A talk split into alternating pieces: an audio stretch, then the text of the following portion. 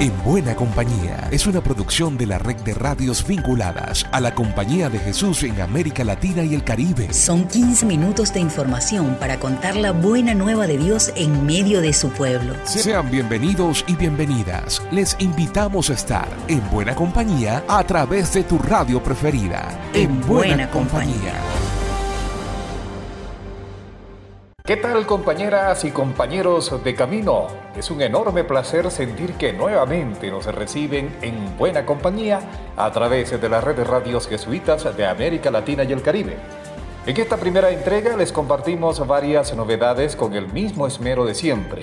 Soy Alexander Medina y sean bienvenidas y bienvenidos, inspirados siempre con la buena nueva de Jesús. En buena compañía mantiene las tradiciones y en esta nueva temporada seguimos iniciando la entrega con la reseña que hace el padre Lucas López de los mensajes siempre pertinentes de Francisco. En esta ocasión nos cuenta sobre sus palabras en un encuentro de mujeres por el diálogo interreligioso en el mundo. Un saludo a Alexander. La pasada semana Francisco conversó con la gente que participaba en un encuentro de mujeres para fomentar el diálogo interreligioso. Comenzó alabando que mujeres de 18 confesiones religiosas se reunieran para escucharse y consideró que eso es un buen camino hacia la paz. Hizo notar que cada experiencia religiosa tiene una riqueza de cuidado y fraternidad que aportar al mundo. Finalmente, animó a mantener el esfuerzo y a seguir promoviendo la dignidad de las mujeres y especialmente de las niñas. Creo, Alexander, que nos toca sumarnos. Lucas López, del equipo CEPAL, para En Buena Compañía.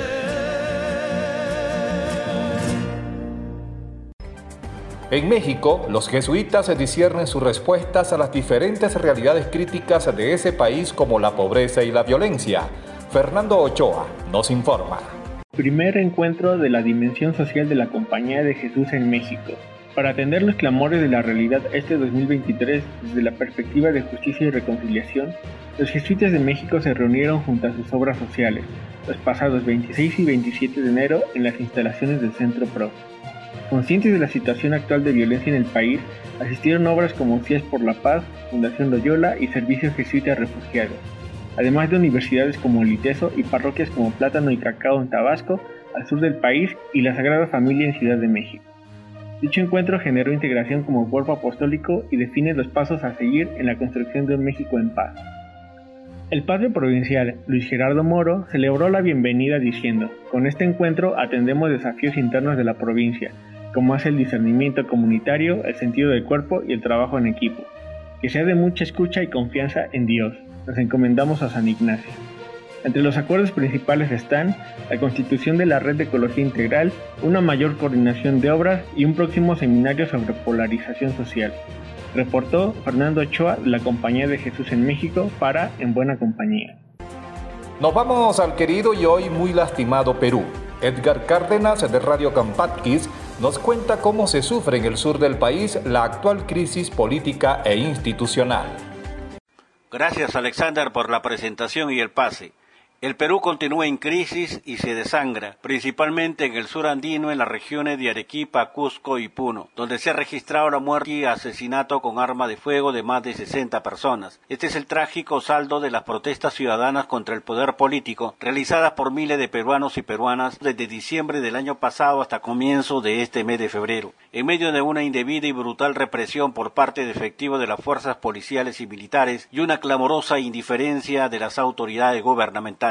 Las demandas nacionales son renuncia de la presidenta de la República, Dina Boluarte, cierre del Congreso, adelanto de elecciones generales este año 2023 y una asamblea constituyente para elaborar una nueva constitución. Pero si bien existe en la actualidad un descontento popular contra el poder político que opera de espaldas a las necesidades del país, la indignación no es de ahora, sino que viene ya de varios años, especialmente del Perú profundo y vienen desde la imposición de un modelo de desarrollo basado en el capital y el mercado establecido en la actual Constitución del 93, un modelo que ha generado enormes brechas socioeconómicas, corrupción, discriminación y exclusión, así como situaciones de pobreza y extrema pobreza. En el caso de la Amazonía vuelve a recordarse en esta coyuntura la defensa y el cuidado del territorio ancestral de los pueblos originarios, el rechazo de las industrias extractivas de hidrocarburos y minerales, la tala indiscriminada de bosques, el lavado de oro que contamina con mercurio el agua de los ríos, la siembra de coca para el narcotráfico, entre otros. Esta es la realidad peruana que exige y merece una mirada diferente, más humanamente cristiana y solidaria, que responda a la sed y justicia de nuestros pueblos y al deseo colectivo del bienestar, el buen vivir o el Tajima Pujut. Soy Edgar Cárdenas de Radio Campanquis, la voz de los cinco ríos, desde Nieva Condorcanqui, Amazonas, Perú.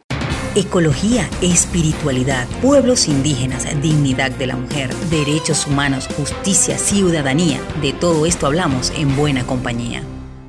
Javier Ríos, de la provincia chilena de la Compañía de Jesús, nos comparte los frutos maravillosos que dejó la experiencia espiritual ligero de equipaje. Una hermosa experiencia nos dejó el proyecto de voluntariado y de ejercicios espirituales para jóvenes ligeros de equipaje 1.0, que se llevó a cabo en Caleta Cóndor y Caleta Hueyalhue, en la región de los lagos, en Chile, y que contó con la participación de más de 40 jóvenes de Arica, Antofagasta, Santiago, Osorno, Concepción y Puerto Montt, así como de Perú y Venezuela todos juntos, realizando sus ejercicios espirituales de San Ignacio. Los participantes se reunieron en el Colegio San Mateo de Osorno, desde donde se inició un periplo marcado por la solidaridad y la reflexión. Desde el 21 de enero hasta el 29 del mismo mes, la experiencia estuvo dividida entre servicio comunitario, el cual se realizó en campamentos vulnerables de Osorno y el Hogar de Cristo, para luego dar paso a la experiencia de comunidad y contemplación en medio de la naturaleza y ejercicios espirituales. Esta experiencia busca afianzar los lazos entre los jóvenes de las diferentes redes juveniles del país con el fin de generar en ellos liderazgo y preocupación por el servicio a la comunidad y la constante búsqueda de Dios, motivándolos siempre a trabajar en equipo sin dejar de lado la espiritualidad ignaciana. Las actividades estuvieron coordinadas por el equipo de jefes territoriales de Santiago y Concepción, comandadas por Pascal Larré y Carolina Flores, y contó con la participación de Pablo Mayorga y Diego Salinas, así como también del próximo novicio José Pizarro. El padre Cristian Viñales nos cuenta la importancia de estos trabajos para la Compañía de Jesús en Chile. Quiero de equipaje convoca jóvenes de todo el país, de nuestra red juvenil, eh, incluyendo también habían jóvenes de, de Perú y Venezuela, y es un espacio de encuentro con la naturaleza, de descubrir la presencia de Dios que sale a nuestro encuentro en medio de la naturaleza, las montañas, los bosques, los ríos. Mientras caminamos por largas horas y navegamos también por algunos ríos acampando, em, vivimos ejercicios ecológicos, realizamos servicios. Realmente creo que es una preciosa experiencia y una bellísima oportunidad de, de trabajar nuestra espiritualidad y afianzar nuestra fe compartida comunitariamente. Desde la provincia chilena de la Compañía de Jesús, informó Javier Ríos. Y las noticias de la CEPAL no podían faltar en este primer programa del año. Hola Alex, qué bueno reencontrarnos en este espacio. Esta semana comenzamos nuestro resumen informando que el padre Arturo Sosa, general de la Compañía de Jesús, nombró al padre Rafael Garrido como el nuevo presidente de la CEPAL y tomará posesión del cargo en el mes de abril. El padre Garrido sucederá al padre Roberto Jaramillo, que ha venido desempeñando esta responsabilidad desde marzo del 2017.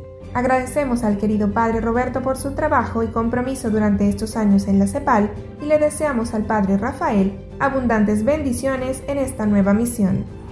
En otras noticias, ya está disponible el más reciente boletín del Centro Virtual de Pedagogía Ignaciana que se titula La identidad católica de nuestro apostolado educativo así como también podrán encontrar los dos últimos documentos presentados por la red comparte de la CEPAL.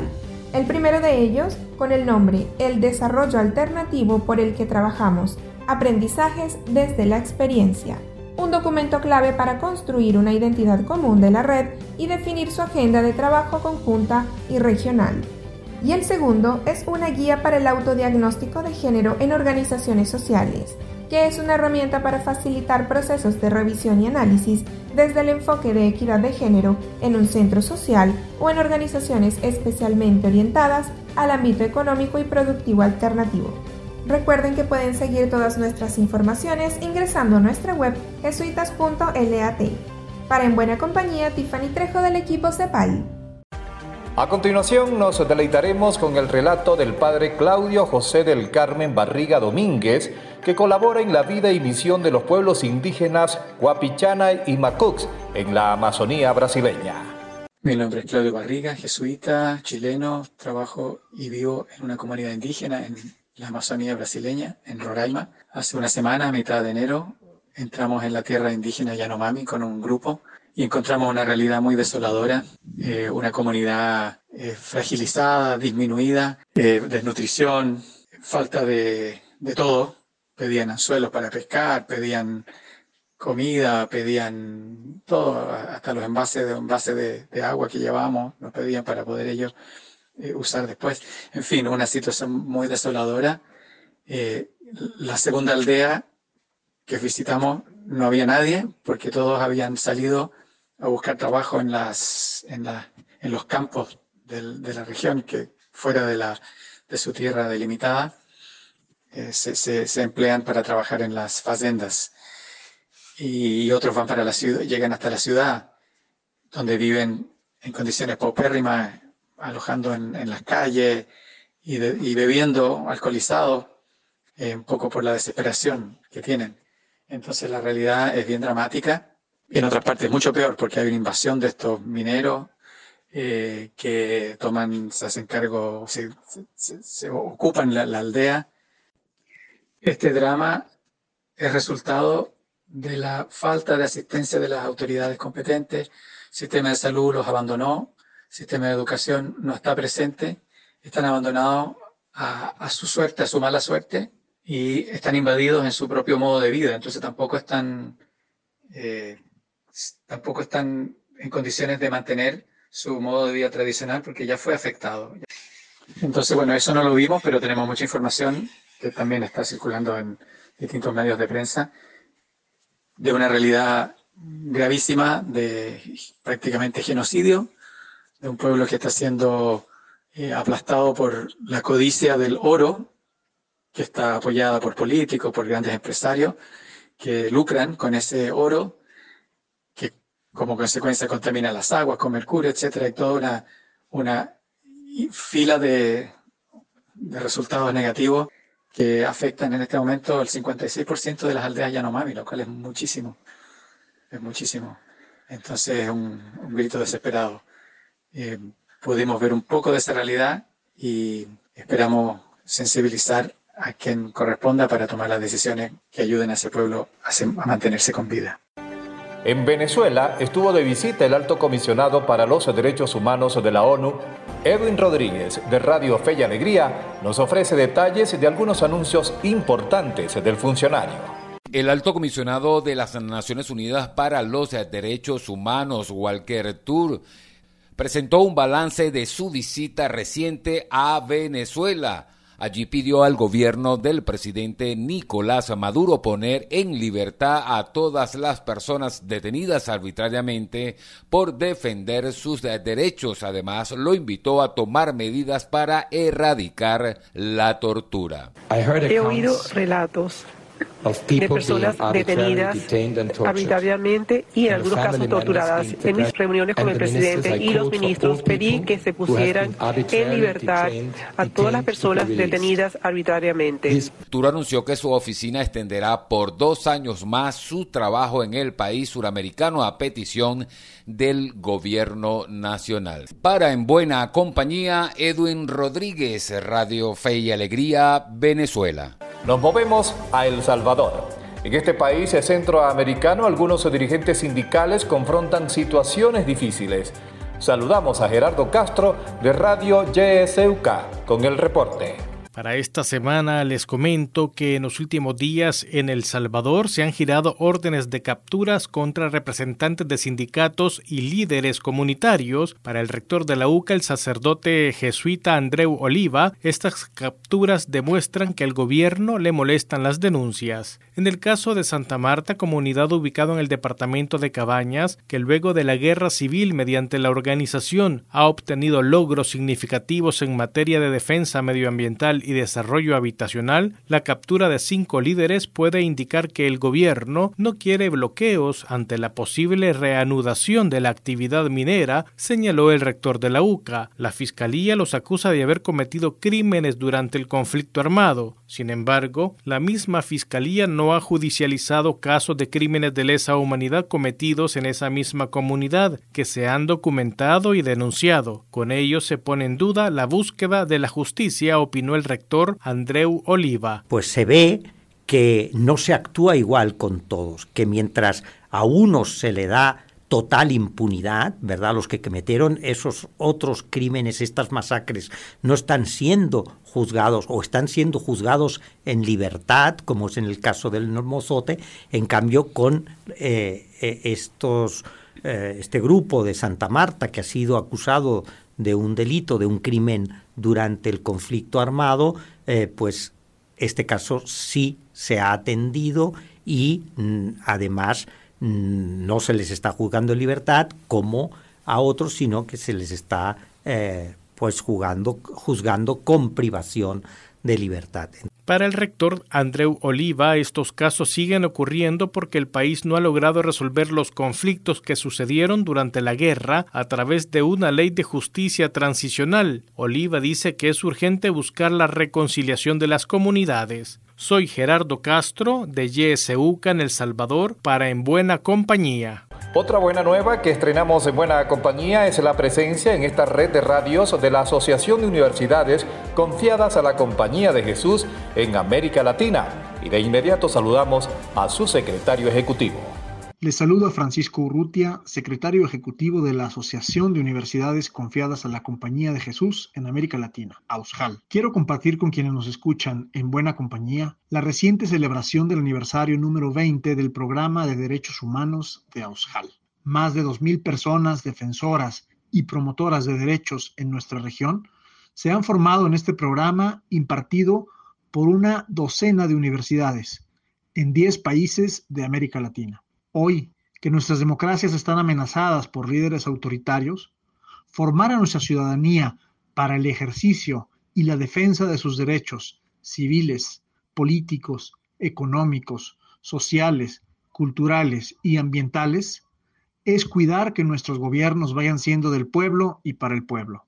Sofía Opatska nos recuerda desde la Universidad Católica de Ucrania que la democracia la debemos cuidar todos, y todos los días. Será un gusto compartir detalles de nuestro programa de derechos humanos desde el correo secretario.aushal.iteso.mx. Un abrazo fraterno. Y el cierre también es una novedad. Compartimos con todos ustedes la nueva sección ¿Quién es quién? En esta ocasión conoceremos al padre Claudio Pau, jesuita del Brasil. Me llamo Claudio Paul, soy jesuita desde 1987. Soy nacido y criado en la ciudad de Porto Alegre, en el sur de Brasil. Desde 2017 mi misión es asistir o colaborar con el Padre General, el Padre Arturo Sosa, en el gobierno mundial de la Compañía de Jesús, pero en concreto me corresponde asesorar y aconsejar sobre lo que la Compañía de Jesús vive en las provincias de América Latina Meridional. Es un trabajo que vivo con gozo y con responsabilidad. Me toca ser testigo de lo que estamos haciendo en estos tiempos conflictivos y difíciles. Creo que las cuatro preferencias apostólicas universales, la espiritualidad, el acompañamiento de las personas vulnerables, el soñar junto a los jóvenes un nuevo futuro y el cuidado de la casa común son tareas que estamos llevando adelante, pero que necesitamos continuar dando en esta tarea mucha escucha al Espíritu Santo, para que Él nos siga dando nuevas pistas, nos siga fortaleciendo en nuestra labor apostólica. Me alegra mucho constatar que cada vez colaboramos más para llevar adelante nuestra misión. Ya no es el tiempo de los líderes solitarios, sino más bien de mucha colaboración entre provincias, instituciones, entre las redes.